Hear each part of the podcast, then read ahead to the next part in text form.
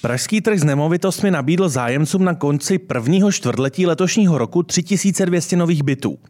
Dokončených a připravených na stěhování jich bylo jen 233.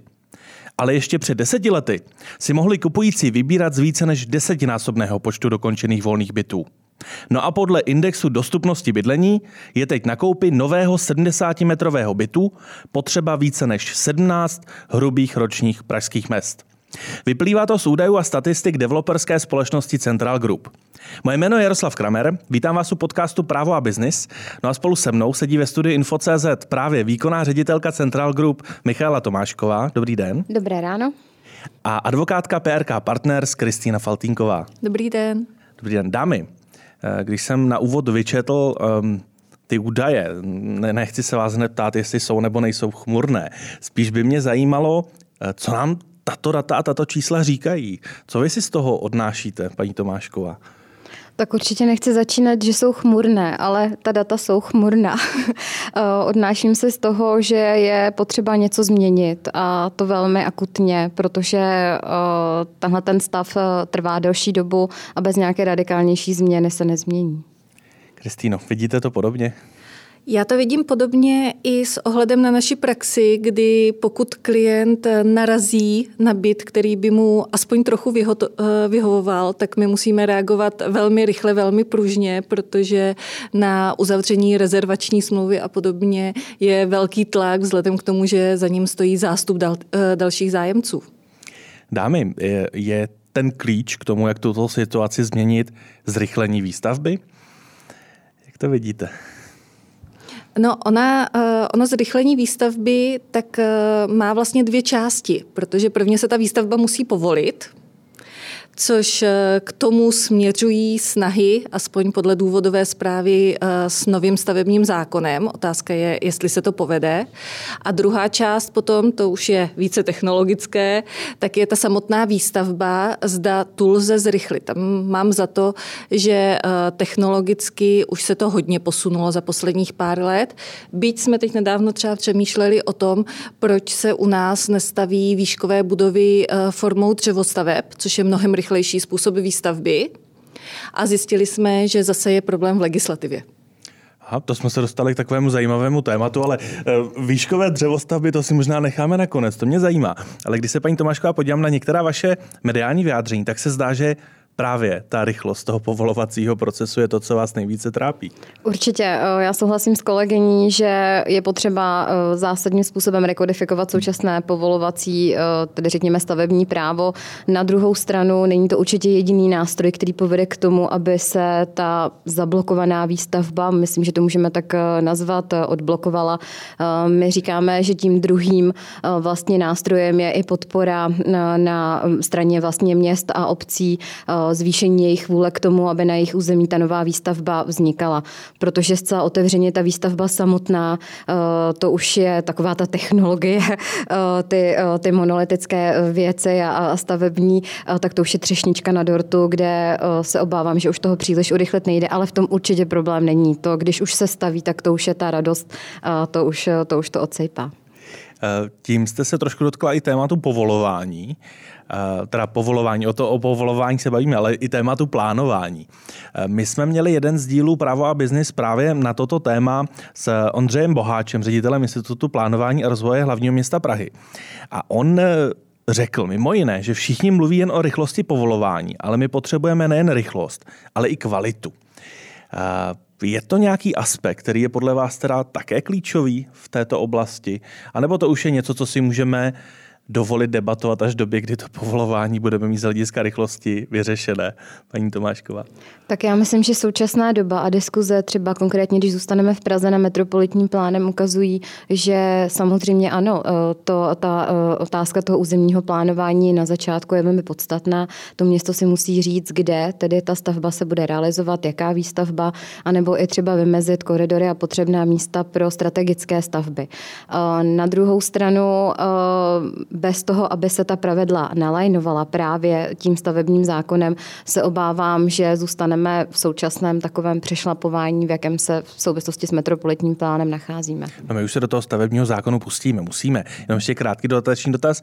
Máte důvěru v to, že v českém právním prostředí je vůbec schopné vytvořit dobrý stavební zákon. Teď bez ohledu na to, jakou normu teď aktuálně sledujeme, je to podle vás vůbec možné něco no, takového jsem, vytvořit? Jsem o tom stoprocentně přesvědčená. Je tady spousta kvalitních lidí, kteří bez dalšího dokážou napsat normu. Jenom zdůrazňuji, nikdy ta norma nebude vyhovovat všem, ale jsem si jistá, že bude dobrá. Věřím, to není jediný důvod, proč si myslet, že by v Čechách nemohl vzniknout dobrý stavební zákon. Souhlasíte?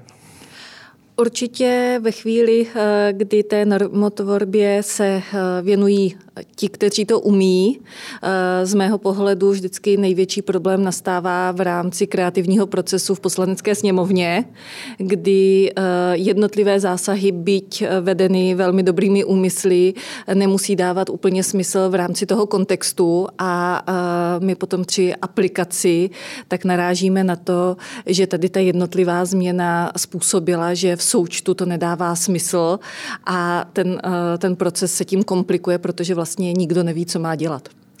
Kdybyste mi jako právnička, které byť dámy obě dvě jste vystudované právničky, ale eh, Kristýna se tomu aktivně věnuje ještě. Když byste mě měla jako právnička na první dobrou říct, eh, má mít radost toho, jaký nový stavební zákon mě čeká, pokud mě nějaký čeká. Je to dobrý zákon? Z mého pohledu eh, je to určitě krok ku předu. Eh, zejména doufám, že se opravdu uvede v život i eh, digitalizace stavebního řízení, protože přece jenom obíhání úřadů z papíry si myslím, že patří spíše do minulého století.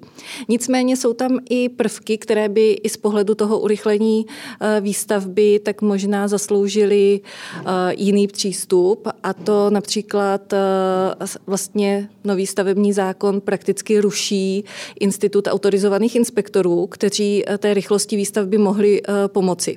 Ono kolem toho bylo eh, mnoho, mnoho sporů, bylo to i medializováno, protože tam došlo k povolení některých staveb, které přes stavební úřad nemohly projít. Nicméně eh, je to institut, který v Anglii funguje naprosto běžně mnoho let a opravdu eh, třeba co se týče výstavby rodinných domů, tak té rychlosti pomáhá a tím vlastně uvolňuje i eh, ruce stavebním úřadům, aby se zabývali třeba těmi komplikovanějšími stavebními záměry. Um z toho, co popisujete, tak uh, si vybavím, že kolem této normy, kolem toho nového stavebního zákona se točí řada dílčích zajímavých nápadů.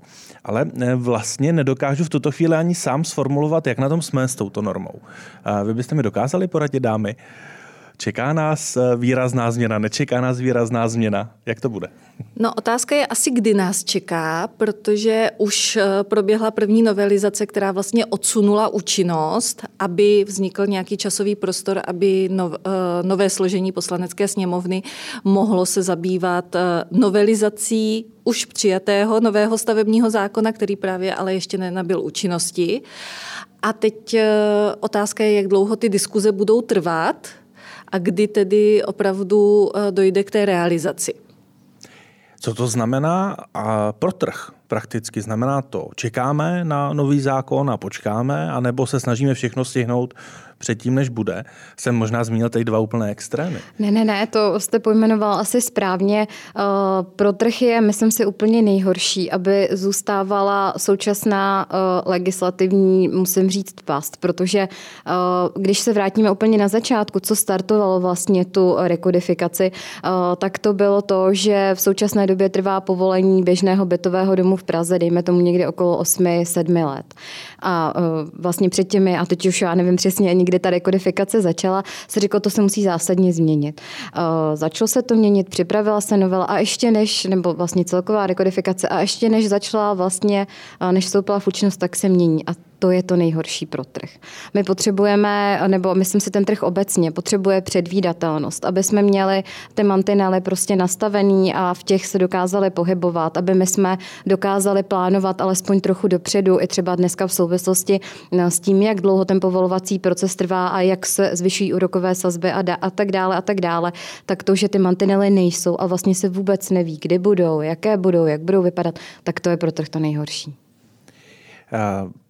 Vy už jste, Kristýno, také lehce zmínila určité alternativní formy eh, výstavby. Eh, je nějaká možnost, eh, jak i přes v celku nejistou situaci ohledně stavebního zákona se dá v nějakém segmentu jednoduše stavět a jednoduše postupovat? Tak to už byla vlastně předchozí novelizace toho stávajícího stavebního zákona, který nyní stále platí a ten zjednodušil výstavbu rodinných domů. Eh, tam stačí vlastně ohláška, potom nějaké i drobné stavby, včetně bazénů a podobně. Tam dokonce eh, žádný papír v úvozovkách nepotřebujete, byť je potřeba stále eh, respektovat nějaké limity, které jsou nastaveny a to se vracíme k tomu územnímu plánování. Takže tam nějaké možnosti jsou, nicméně co se eh, týká té velké výstavby a bavíme se o bytech, takže o velkých bytových domech, tak vzhledem k tomu, že to jsou stavby, eh, které užívají jiní lidé, než kteří je staví, tak tam pořád eh, ta regulace je a je vlastně i potřebná, aby někdo dohlédl na to, v čem ti budoucí vlastníci budou vlastně bydlet ale určitě by tam lepší propojenost a koordinovanost jednotlivých úřadů, které se eh, k té výstavbě eh, vyjadřují, eh, což by mohlo být právě formou té digitalizace toho řízení, tak pomohla tomu, aby to trvalo o něco kratší dobu. Abych opět navázal na to, co v tomto podcastu říkal Ondřej Boháč, a myslím si, že to tak trošku rezonuje s tím, o čem se tady zatím bavíme. Eh, takže systém územního plánování a rozvoje v Česku je přežitý, vychází z 80. let a jiné státy mají pochopení, že milionová metropole má jiné principy řešení a dynamiku než malá obec a je nesmysl blokovat velké obce z pravidly těch menších a naopak. Eh, je to něco, co vám dává smysl? Eh, Když jste sama hovořila o tom, že ten stavební zákon směřuje trošku jiným směrem než eh, třeba ta témata týkající se výstavby rodinných domů. Myslíte si, že je potřeba skutečně se zafokusovat na tuto oblast optikou těch největších a posunout ji dál, abychom se hli a nedívali se tak trošku kolem na ta další témata. Jak to vidíte, paní Tomáška? Já si myslím, že v tomhle smyslu měl pan, pan Boháč na mysli pražské stavební předpisy. To je vlastně jakoby průvodní norma technická, eh, která doprovází ten stavební zákon, které v tuhle chvíli eh, Praha má. Eh, v rámci té rekodifikace se řešilo, že vlastně nejenom Praha, ale i větší města, Brno, Ostrava, a abych to třeba přiblížila trošku jakoby laicky, tak je to mm, třeba odstupy budov. Jinak prostě budou vypadat vinohrady, jinak se staví městské bloky typu uh, Vinohrady a jinak se staví um, teď třeba v mém rodném městě v Kolíně a uh, prostě ty požadavky těch větších měst jsou specifické. Teď jsem zmínila to jednodušší, ale jsou to třeba i různé uh, dopravní stavby, různá dopravná řešení, dopravní řešení a podobně. Takže si myslím, že by určitě byla chyba, aby jak Praha, tak ta větší města nově tuhleto myšlenku a tuhleto možnost pozbyla. A to samé vlastně platí i územním plánování. Jinak bude probíhat územní plánování právě v velkých metropolích zase s ohledem na ty uh, doprav, dopravní stavby nebo další infrastrukturní stavby, nemocnice, um, vzdělávací instituce a podobně. A jinak to bude vypadat v menších městech. Takže to určitě platí a po to bych se podepsala. Abychom alespoň symbolicky uzavřeli to téma nového stavebního zákona. Uh, kdybychom si měli opravdu skutečně nalénovat uh, tři nejpodstatnější myšlenky, které skutečně potřebujeme, Eh, aby i naši posluchači si mohli ohlídat, že v té výsledné normě zůstanou. Tak eh, které by to byly za vás, Kristýno? Tak určitě spojení uh, územního a stavebního řízení do jednoho, to, to by mělo zůstat zachováno a je to tam nalajnováno, jak říkáte. To, to je vel, velmi důležitý bod. Potom uvolnění, řekněme, těch pravidel pro právě ty drobné stavby, malé stavby. Eh, nový stavební zákon tak eh, má vlastně nové třídění staveb eh, podle toho, jaké povolovací procesy se na ně vztahují.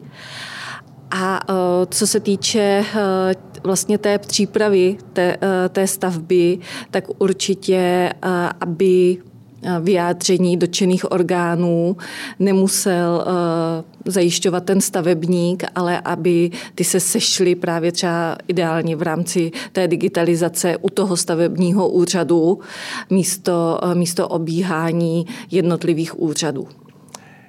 Poslouchali jsme teď krásnou utopickou představu, anebo realistickou podle vás do několika let v Česku? O, tak takhle to určitě ten stavební zákon předpokládá.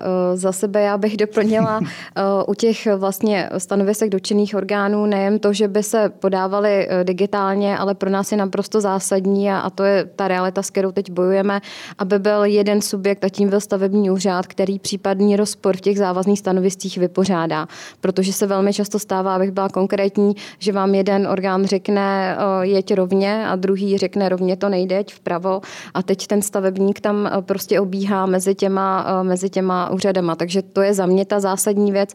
A určitě druhou zásadní věcí, kterou bych byla hrozně ráda, aby z toho zmizela, je to, aby vlastně v druhém stupni ta rozhodnutí byla povinně těmi vlastně druhostupňovými stavebními úřady rozhodována, to znamená rušená nebo definitivně, anebo rozhodována jinak, ale nikoli v vracena, protože to je právě ta věc, která to stavební řízení eh, prodlužuje v řádech eh, opravdu let.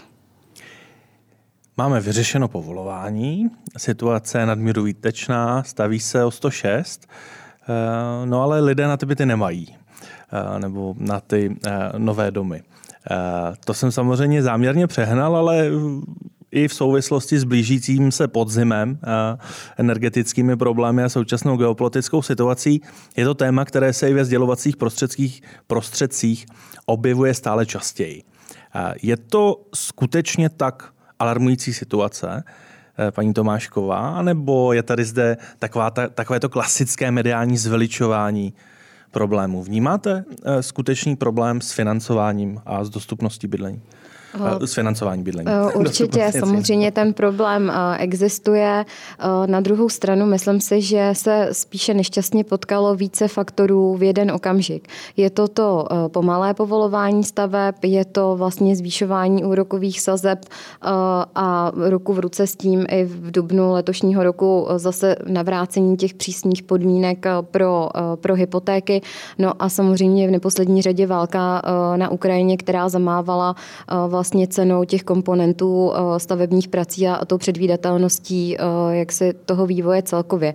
Takže mm, já si nemyslím, že to je nějaká krize eh, nepřekonatelná, je to prostě jako nešťastně potkaný se více faktorů, ale přes které se myslím si, pokud se vypořádáme třeba alespoň s tím povolováním nebo se mm, jako v čase zmírní ty úrokové sazby, takže se nám podaří to překlenout. Kristýno, pokud zastupujete kupující, sledujete změnu třeba v účelu toho, proč si ty jednotlivé nemovitosti kupují. Eh, třeba z více investorského pohledu na ten více praktický a eh, krátkodobé pronájmy a podobně.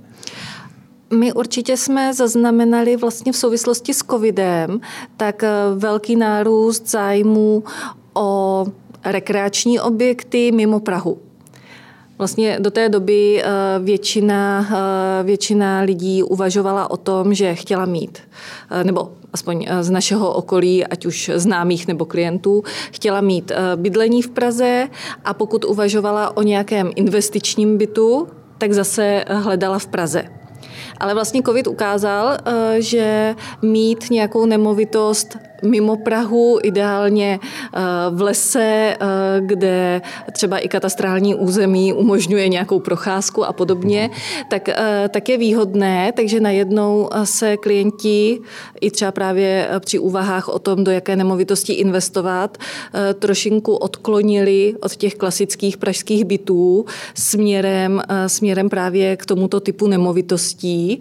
A takové horské apartmány, ty zažili velký boom, protože na home office je to podle všeho docela příjemné místo. Bude se Central Group eh, zaměřovat na horské apartmány? Central Group umí Prahu, tak Central Group zůstane v Praze. tak eh, a v Praze, v Praze žádné hory nejsou. Um, Možná kavčí. Možná. Um, přesto optikou eh, mladé rodiny, optikou někoho, kdo nemůže vůbec uvažovat o tom, že by měl více nemovitostí.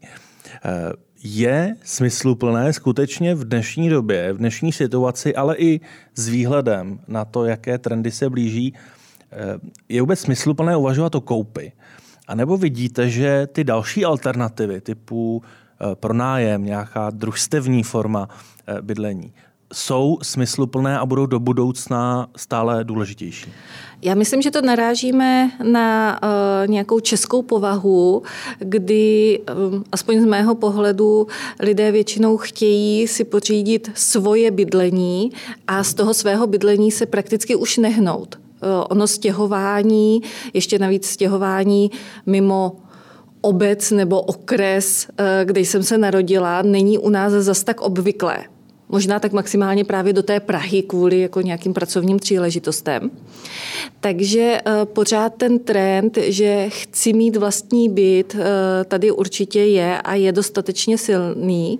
Nicméně zrovna eh, v tuto dobu s tím, že nikdo nevíme, jak to na podzim bude vypadat vlastně s náklady na bydlení, pro kohokoliv, tak eh, ty pronájmy, kdy je možné eh, ty, s těmi svými náklady pracovat tím, že z jednoho pronájmu přejdu třeba do menšího, levnějšího a podobně, tak eh, má to najednou své výhody, protože ten svůj dům s hypotékou na 30 let jen tak neopustíte. To samozřejmě jistě eh, neradí eh, uslyší ti, kteří mají byty na to, aby, aby je pronajímali, ten, to, co jste teď, eh, to, co jste teď popisovala. Nicméně je tento trend nějakým způsobem vůbec podstatný pro developery? Je pro vás klíčové, jestli v tom bytě rodina bude žít a vlastnit ho, nebo jestli bude na pronájem, nebo jestli bude nějaká jakákoliv jiná forma? Zcela otevřeně my tohle nedokážeme od toho klienta zjistit, pokud o tom on přímo sám nehovoří, nebo to není klient, který kupuje třeba 5-6 bytů, tak to, to nemůžeme zjistit. A jinak zcela upřímně tenhle trend je spíš tak jako diskutovaný, hmm. ten odklon Čechů od toho vlastnického bydlení, ale myslím si, že přijde nějaký okamžik v tom životě člověka, kdy, kdy vlastně um, ty kořeny zapustit chce a začne přemýšlet třeba nejenom o dalších deseti letech, ale třeba 30 nebo 40, kdy se dostane do té penze a kdy může být teda zase naopak docela fajn bydlet ve vlastním a ne, ne, neutrhnout se z toho důchodu uh, 70-80% na nájemné. Takže uh, já si myslím, že to spíš tak je jako rezonuje um, mezi lidmi, ale na konci nám stěžknou, stěžknou nohy a, a, a nějaké tahle ta forma bydlení a myslím si, že dobře, možná se ten okamžik třeba posouvá, že už teď dneska o tom nemluví lidi někdy ve 30, ale třeba tíhnou po té 30 nebo v půlce eh, to mezi 30 a 40, ale mm, my to vidíme na těch klientech, takhle to, eh, takhle to nakonec skončí. Eh, já jsem rád, že to zmiňujete, protože mm, samozřejmě ten eh, třeba realistický pohled z praxe na některé trendy eh, je vždycky jako skvělé slyšet. Mě by zajímalo, co si myslíte, nebo jestli jsou ještě nějaké jiné trendy, které velmi rezonují třeba i v mediálním prostoru a vy jste k ním spíše trošku skeptičtější. A naražím třeba na ty komoditní bydlení, na určité nové typy výstavby, které jsou cíleně určené třeba ke nějakým krátkodobým sdíleným pronájmům a podobně. Je to něco, co vás eh, zajímá, baví a chcete eh, prohlubovat své znalosti o tom dál? Já se hrozně nerada vracím k tomu povolovacímu procesu, ale on jak je, trvá třeba 7-8 let, tak on ten trend zase třeba usne, mm-hmm. anebo uh, si jako nedovolíte, spíš připravujete ten projekt, jako řeknu konzervativně a pak někdy ke konci toho povolovacího procesu, když už se to opravdu začne rýsovat, tak začneme třeba uvažovat, jestli by nešel pro nájemní bydlení nebo podobně.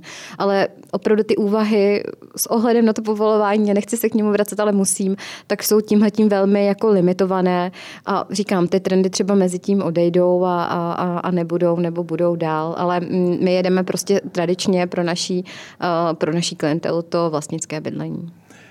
Kristýno, chápu tedy správně, že vy s klienty se díváte na trendy, které přijdou za 5, 6, 7, 8 let? A my většinou s klienty řešíme problémy, které ideálně potřebovaly řešení už včera. To je tako, eh, takový standardní deadline, který máme. Takže eh, Eh, klienti, že by s námi řešili eh, eh, takhle svoji budoucnost, to úplně ne. Oni většinou přichází s tím aktuálním problémem, který potřebují, potřebují vyřešit. Nicméně tady ten trend toho sdíleného bydlení jsem zaznamenala, že v Brně, tak vlastně obec, a to se vracíme k tomu, že na, na řešení té bytové krize by se měly nějakým způsobem určitě podílet i municipality, tak eh, Brno vytvořilo právě projekt sdílených bydlení a rozšiřuje ho, má tam další do toho byty. skočím, to ani nemusíme do Brna. Aktuálně tento projekt, pokud se nepletu v hlavním městě Praze, zastřešuje radní Hana Marvanová. Mm-hmm. Obdobný projekt, takže Brno, Brno bylo tedy první, ale Praha asi následuje. Eh, já, jak mám blízko k té, mm-hmm. k té Moravě, vzhledem k tomu, že od tam pocházím, tak Eh, tak jsem si vzpomněla první na Brno, kde právě už to funguje nějakou dobu a eh, dává mi to nějaký smysl, protože eh, ve chvíli, kdy nebo řekla bych, že v každé fázi životní člověk třeba potřebuje jinak velký ten byt nebo ten životní prostor, protože na začátku během studií a podobně člo, eh, člověk většinou žije spíš eh, v tom městě nebo na univerzitě a podobně a domů se chodí takzvaně jenom vyspat a potom eh, a třeba ani tak moc nevaří, nepeče a podobně, takže sdílená kuchyň a jenom opravdu vlastně malý pokoj určený k prakticky přespání, tak může být naprosto, naprosto dostatečný. Potom přichází eh, třeba ta fáze, eh, kdy, eh, kdy začne chtít bydlet s někým, Následně se to může rozrůst, ať už o děti, zvířata a podobně, a najednou je toho prostoru potřeba relativně dost. A potom zase přichází ta fáze, kdy, kdy se toto zužuje což ve chvíli, kdy v určité fázi si koupíte, a většinou je to ta fáze, kdy eh, potřebujete toho prostoru nejvíc, tak něco, eh, něco velkého, tak potom se může stát, že tam eh, člověk v nějaké fázi života zůstane sám. A a teď se zase vracíme k té energetické krizi třeba, eh, potom jako vytápění eh, obrovského domu pro jednoho člověka zase nedává úplně smysl. Takže eh, myslím si, že je potřeba i třeba pracovat, pracovat s tímhle pohledem na budoucnost, že ne vždycky nás bude doma třeba deset. Jak tak poslouchám, vy tedy vlastnímu bydlení moc nefandíte. To není pravda. Já, já mám vlastní bydlení, ale právě dimenzované eh, na relativně, eh, relativně eh, velkou, já tomu říkám smečku, protože právě to zahrnuje i, i zvířata. Když už jste zmínila i tu spolupráci s těmi municipalitami, je z vašeho pohledu, dámy, v nějaké oblasti ještě vhodné a výhodné více spolupracovat mezi soukromým sektorem a uh, samozprávou. Ono trošku se kolem toho nese taková pachuť. Eh, když mám pocit, že je nějaká úzká spolupráce mezi soukromým sektorem a státem, tak mám hned pocit, že je něco špatně. Přitom například PPP projekty jsou na, tom principu, na tomto principu postaveny a eh, všem se nám líbí, jak některé úseky dálnic jdou rychle právě díky tomu, že to je PPP projekt. Jak to vidíte, paní Tomášková? Je ještě nějaká oblast, kde by opravdu skutečně mělo smysl více prohloubit spolupráci mezi třeba vámi a Prahou? Víte, my jako poměrně pragmaticky věříme, že ta role toho, ať už státu nebo města obcí, pokud pojmeme tu veřejnou zprávu v širším uh, slova smyslu, je někde jinde, než zajišťovat bydlení. My si myslíme, že by měly stavět eh, strategické stavby typu dopravních staveb, že by měly zajistit zdravotní péči, že by měly zajistit, a to na, možná na jedním z prvních míst, uh, školní a předškolní péči. A až všechno tohle bude vyřešené, tak se začít věnovat tomu, že budou stavět byty a to toho prostého důvodu, že prostě zcela otevřeně, jakmile do nějaké téhleté činnosti té veřejné zprávy vstoupí zákon o veřejných zakázkách a další a další limity, tak zcela objektivně budou méně schopní, bude to dražší, než to dokáže trh. Takže kde si my myslíme, že je ten prostor pro tu spolupráci třeba toho veřejného a soukromého sektoru je tam, že města nebo obce, anebo třeba státní instituce typu České pošty mohou disponovat pozemky eh, určenými pro obytnou výstavbu, ty s developerem směnit eh, potom za ten finální produkt, to znamená ty hotové byty a ty hotové byty využívat třeba právě pro ubytování těch ehm, jakoby kruciálních profesí pro město, eh, policistů a tak dále, které to město nedokáže utáhnout. Takže zajistit všechny tyhle ty funkce a tam, kde ty, ty volné pozemky třeba pro výstavbu mají, tak se do toho nepouštět, směnit a vzít si ten, ten hotový produkt. To si my myslíme, že by, že by mohlo fungovat. Z toho, co jste říkala, tak jaká vlastně by v teoretické rovině mohla vůbec být výhoda toho, že si toto pořeší stát sám. Tam jste říkala, že by to bylo dražší, že by to možná bylo komplikovanější. Je tam vůbec nějaká jiná než ta politická výhoda? Já žádnou takovou výhodu ne, nevidím, je mi líto. Myslím si, že prostě vždycky to bude umět eh, ten profesionál, respektive ten trh, prostě bude to umět rychleji a bude to umět eh, levněji. Nevím, jestli líp, myslím si, že i líp, a to už by bylo k diskuzi, ale rychleji a levněji je určitě bez diskuze. Vy vidíte, Kristýno, někde prostor pro užší kooperaci mezi Eh, soukromým sektorem, samozprávami, případně státní zprávou? No mě teď úplně napadlo, eh, když jsem slyšela o směňování třeba pozemků eh, za byty pro policisty, učitele a podobně, že z mého pohledu je zatím pořád stále velmi málo využívaný institut práva stavby, který zavedl nový občanský zákonník, který už vlastně není vůbec nový. A e, to bylo právě přesně e, na toto cíleno, e, protože obec je vlastně takový jako nesmrtelný vlastník. Tudíž zbavovat se majetku nedává třeba úplně smysl, protože ta obec může ten pozemek využít třeba za 100 let, právě protože je nesmrtelná. Ale pokud v tuhle chvíli pro něj nemá využití, anebo by se pouštěla do využití, které by třeba nedávalo úplně smysl, tak může zařídit právo stavby a nechat toho profesionála na tom eh, pozemku na 100 let něco postavit, ale o ten pozemek nepřijde.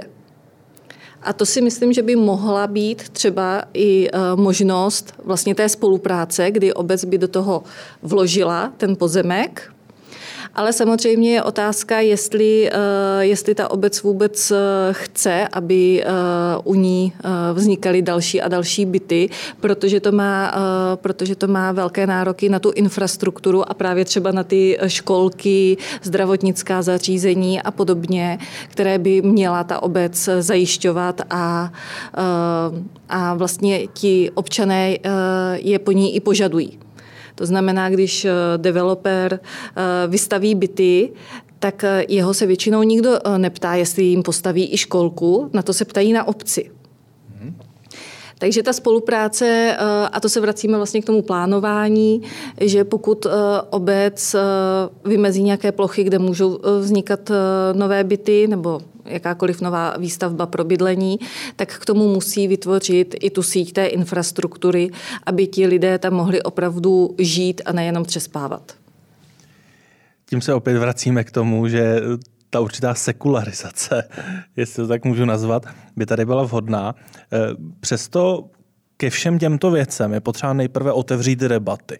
Předpokládám, že například na toto téma nebo na to, co vy jste zmiňovala, se na nějakém širším fóru aktuálně nevedou. Například třeba v Praze. Tak Praha teď žije, nebo nevím, jestli dožívá, to teď, jako myslím ten institut, vlastně kontribucemi, takzvaně. To jsou vlastně příspěvky developerů podle systému, který vlastně dával dohromady pan radní Hlaváček. A jsou tam poměrně jako komplikované výpočty, kolik přístupu do toho území se platí a málo se o tom ale jsou to jako opravdu reálně stovky milionů korun, které my v rámci těch kontribucí budeme hradit. Takže ta diskuze určitě probíhá, nicméně třeba mm, z pohledu mm, toho, toho developerského, my zase chceme mít třeba jistotu v tom, že ty peníze budou pro ten účel využity. To znamená, že pokud tedy se prvotně říká, ať to nejsou lecehárny, pokud tam ty naši klienti teda je tam je dostaneme, ty byty jim prodáme, tak ať ty peníze alespoň z části zůstanou reálně v tom území. To znamená, ať se pro ně vybuduje ta potřebná infrastruktura. A jsou tam další takové body, které, mm, které jsou, eh, jsou předmětem té diskuze, takže určitě ano, tahle minimálně na, na úrovni Prahy eh, tady ta diskuze mm, jakoby probíhá, plus my mm, jako kontinuálně tlačíme nebo snažíme se otevřít diskuzi k takzvanému principu 10 plus 5, kdy vlastně um, připomínáme to, že dneska zase ta veřejná zpráva, pokud to vemu generálně, ale v tuhle chvíli spíš stát, má z každého nového pražského bytu 1,5 milionu korun. Je to částka, kterou získává na DPH eh, a z části samozřejmě na, eh, na, na dalších daních. A z to, z téhle částky, z toho 1,5 milionu, je naprosté minimum eh, do toho území, kde se staví. A my říkáme, jsme realisti, v současné době není naprosto prostor pro to, aby se snižovala DPH, ale říkaj, říkáme, pojďme z těch 15% dát 10%, eh, to znamená ten princip 10 plus 5, 10% zůstat v té státní kase a těch 5% formou, dejme tomu místního poplatku, protože to tam přijde jako elegantní řešení, které by nemělo vliv na eh, vlastně systém rozpočtového určení daní, nechme v tom místě, kde ty byty vznikají. A jsme přesvědčeni o tom, že potom v tu chvíli samozřejmě těm municipality by ten, um, ten problém se jim podařilo překonat. Oni vědí, co v tom území potřebují, ty peníze by tam zůstaly. Takže jaká, jakási další motivace pro to, aby ta, ta dobrá nová výstavba vznikala. Když posloucháte, Kristino, tento systém, přijde vám to jako právničce eh, to, to, co by mohlo být funkční a dává smysl? A já jako právnička, která nedělá daňové právo, tak eh, spíš, eh, spíš tíhnu třeba k nějaké smlouvě, dohodě a podobně. Ono dřív podle stavebního zákona existovaly plánovací smlouvy, ty z toho tak napůl vypadly, ale vlastně pořád nějaká dohoda s obcí, která z pravidla je vlastníkem té infrastruktury, na kterou se projekt napojuje, tak je nezbytná. A z mé zkušenosti v rámci těch plánovacích uh, smluv se dá mnoho eh, těchto věcí pořešit, například právě nějaká ta kontribuce, ale i včetně jejího určení, případně i třeba spolupráce eh, s tím developerem na tom, že tam čistička odpadních vod, školka, cokoliv dalšího vznikne právě, eh, právě pro ten projekt. Takže určitě municipality vědí, co potřebují a vědí, co eh, budou potřebovat, pokud eh, jim se zdvojnásobí počet obyvatel. To teď jsem měla v hlavě menší obce okolo Prahy, kde ta výstavba tak, taky probíhá. Ale současně naprosto rozumím tomu, že ten investor chce vědět, eh, kam ty jeho peníze z těch kontribucí půjdou. A právě ta plánovací smlouva tohle všechno dokáže vlastně nalajnovat dřív, než ten projekt se začne realizovat. A pokud ji všichni dodržují, tak všichni vědí, do čeho jdou. Sledujete, eh, samozřejmě není tajemstvím, že na podzim, na podzim budou ty klíčové komunální volby.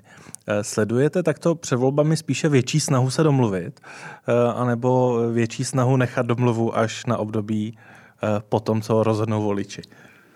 Teď myslíte větší snahu jako domluvit se s developerem no, na těch kontribucích a podobně? Z toho, co říkáte, tak je naprosto evidentní, že nápady, snaha i finance tady jsou, ale někde to evidentně vázne.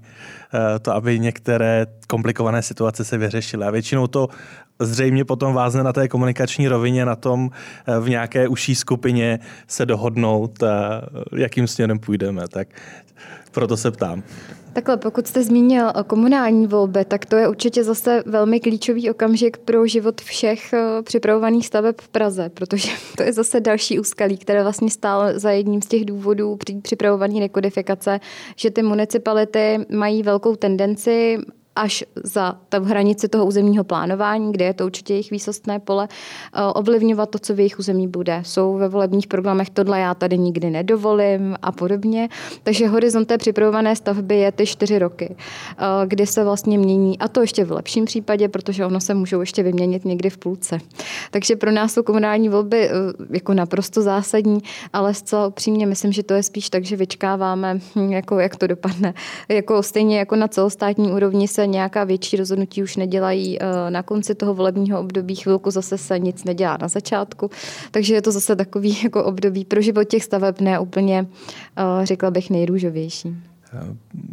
Developerská společnost musí asi z povahy věci být velmi agilní organizací, když to tak poslouchám, protože nikdy nevíte, eh, jakým směrem se budete muset vydat po té, co se obmění eh, například vedení některých z městských částí. Ale nechci zabíhat do těchto detailů, spíš by mě eh, na závěr tohoto podcastu, protože nám vymezený čas utekl neskutečně rychle, by se chtěl vrátit k úplnému úvodu.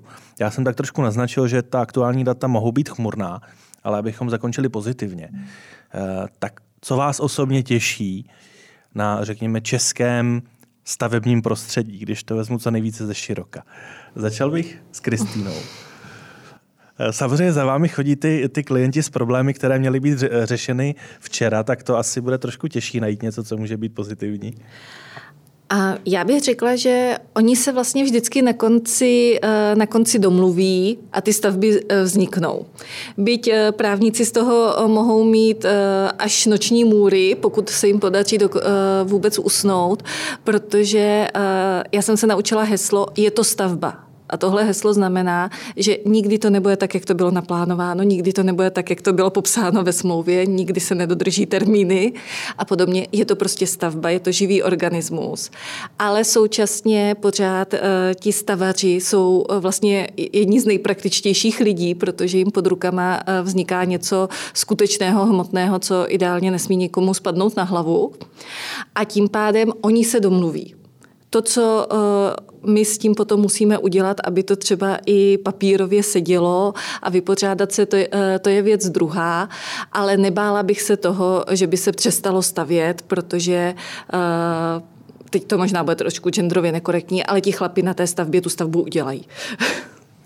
Eh, takže si z toho beru to, že eh, Češi se vždycky, eh, si vždycky najdou nějakou cestu, jak to stav bude dokončit. Mně to, mm, mně se vybavují záběry samozřejmě z Jižní Evropy, teď jak je období dovolených a člověk projíždí některými jeho evropskými státy a vidí tam ty mraky rozestavených staveb, to v Česku nevidíte. Přesně tak, přesně tak. U nás se ta stavba dotáhne. Papírově to je druhá věc, ale rozhodně ty, ty stavby ti chlapi dodělají.